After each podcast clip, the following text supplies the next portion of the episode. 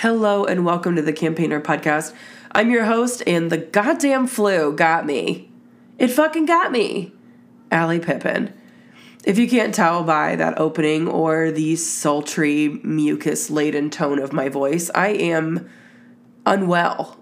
I'm super congested. I'm tired, but completely unable to get a full night's rest. All kinds of fun things. And because of that, this episode is going to be very, very, very short. One, because I just don't have the energy. You're going to hear me wheezing in a few short minutes. And two, uh, number one again, but louder and more sniffly. It's going to be a micro episode, but I wanted to share briefly just like a really big reminder, a learning that I got this week being this sick. Um, but to tell you the story, I have to go back. I have to go back about two years ago. So, about two years ago, I had a pretty bad cold like this some coughs, some congestion, sinus pressure, you name it. But because I declared myself just so busy, so impossibly busy, I pretty much told my body, like, fuck off, not today, Satan. And I powered through it. And because I'm a good corporate employee, I took a day off of work, I slept all day, and then I arrived back at work like the next day as if I weren't miserable, even though I still didn't feel 100%. And usually when I get a cold, I have like one pre sick day where I've got a little like post nasal drip situation happening. But I'm otherwise fine. And then usually I wake up on day two feeling like death warmed over, just dripping in sweat because I have a slight fever, whatever. And this continues into day three. And usually by the end of day three, I'm on the tail end of it all, and day four rolls around, and I'm for the most part fine. So taking like a single day off of work seems like just more than enough. But in the instance of this period two years ago, my single day of rest, surprise, did not make me feel better. I was still miserable, but I had taken my allotted one sick day. And while my congestion eventually cleared up, I still had this like terrible cough for like a month. And it was getting worse. Like it was getting progressively worse. And I was losing energy. I wasn't gaining any. I sounded like a smoker with this like wet, heavy cough.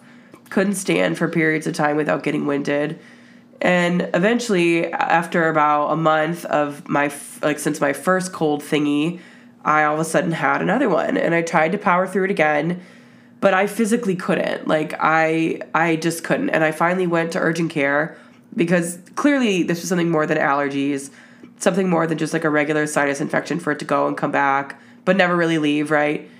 And I was really sick but admittedly like i knew i wasn't feeling very well and i knew something was really wrong but i was still trying to power through it. I like i figured urgent care could get me like the really good decongestants the ones that like you have to sign over collateral and like show your license at and shit to get right?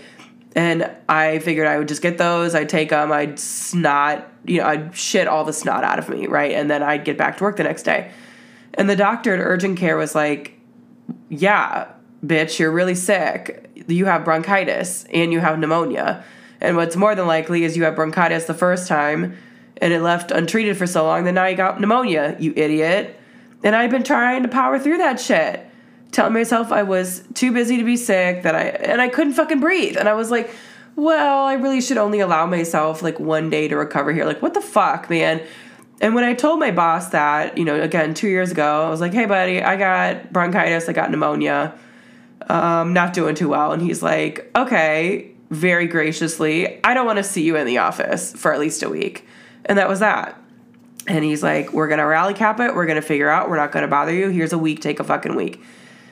And during that week off, it was probably the very first time in my professional career that I felt like I had permission to rest, to unplug, to actually take real time off. Like every other time, I've taken a sick day I'm just so fucking paranoid that people think I'm just slacking.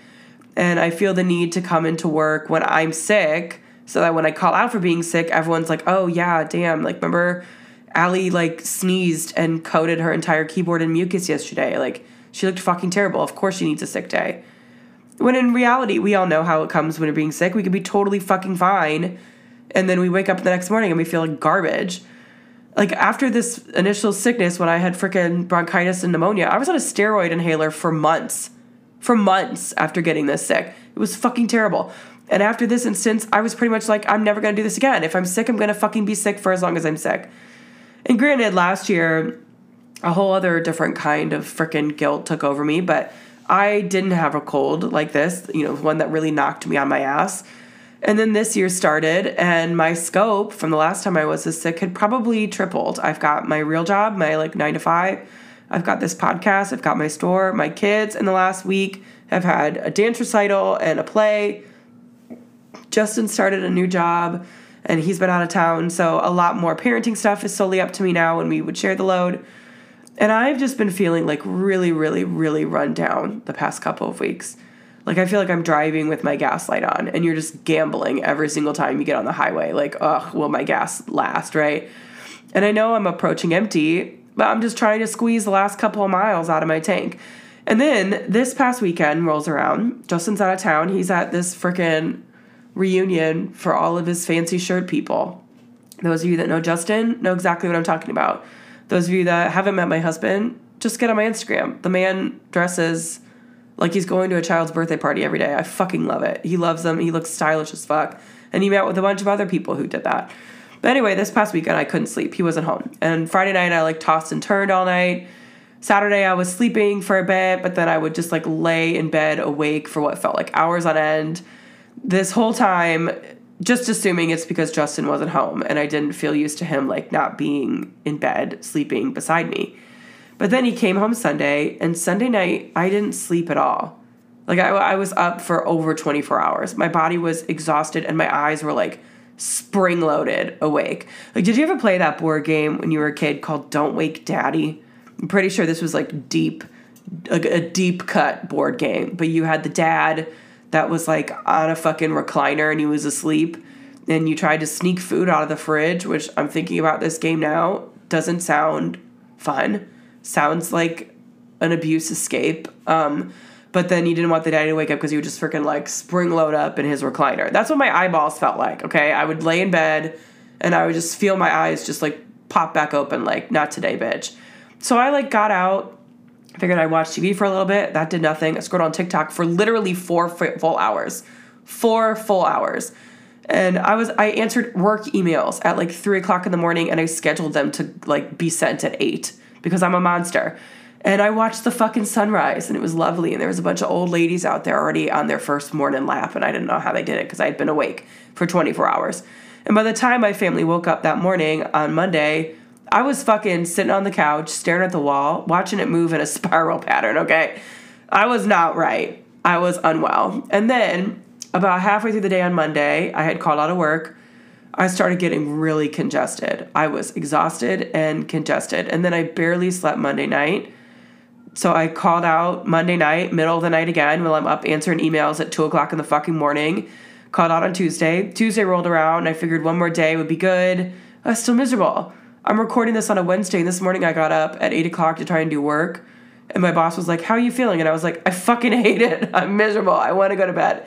And she's like, Then go to bed. But I still feel hopeless because I genuinely have work I need to get done. I feel miserable. I sound miserable. I know I have like big meetings tomorrow that I can't miss.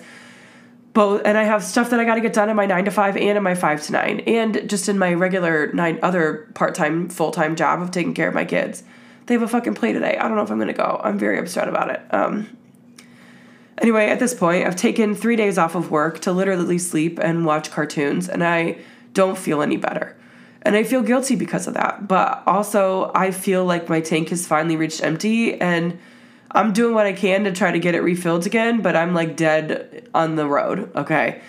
And it's funny how easily I forgot what it was like to be knocked down on my ass. It happened two years ago. It's happened this week. It's funny to me to think that I could keep operating at this pace that I've been operating at and not expect my body to legitimately quit on me.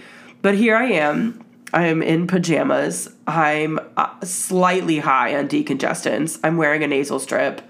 I got a cup of tea in my hands that is too hot, but I can't taste it because I'm so fucking congested. I don't have COVID. I've already checked that. Don't worry.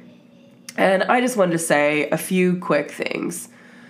Friends, when you burn the candle at both ends, the only good that's going to come of that is you're going to burn that candle faster and you're going to hurt yourself.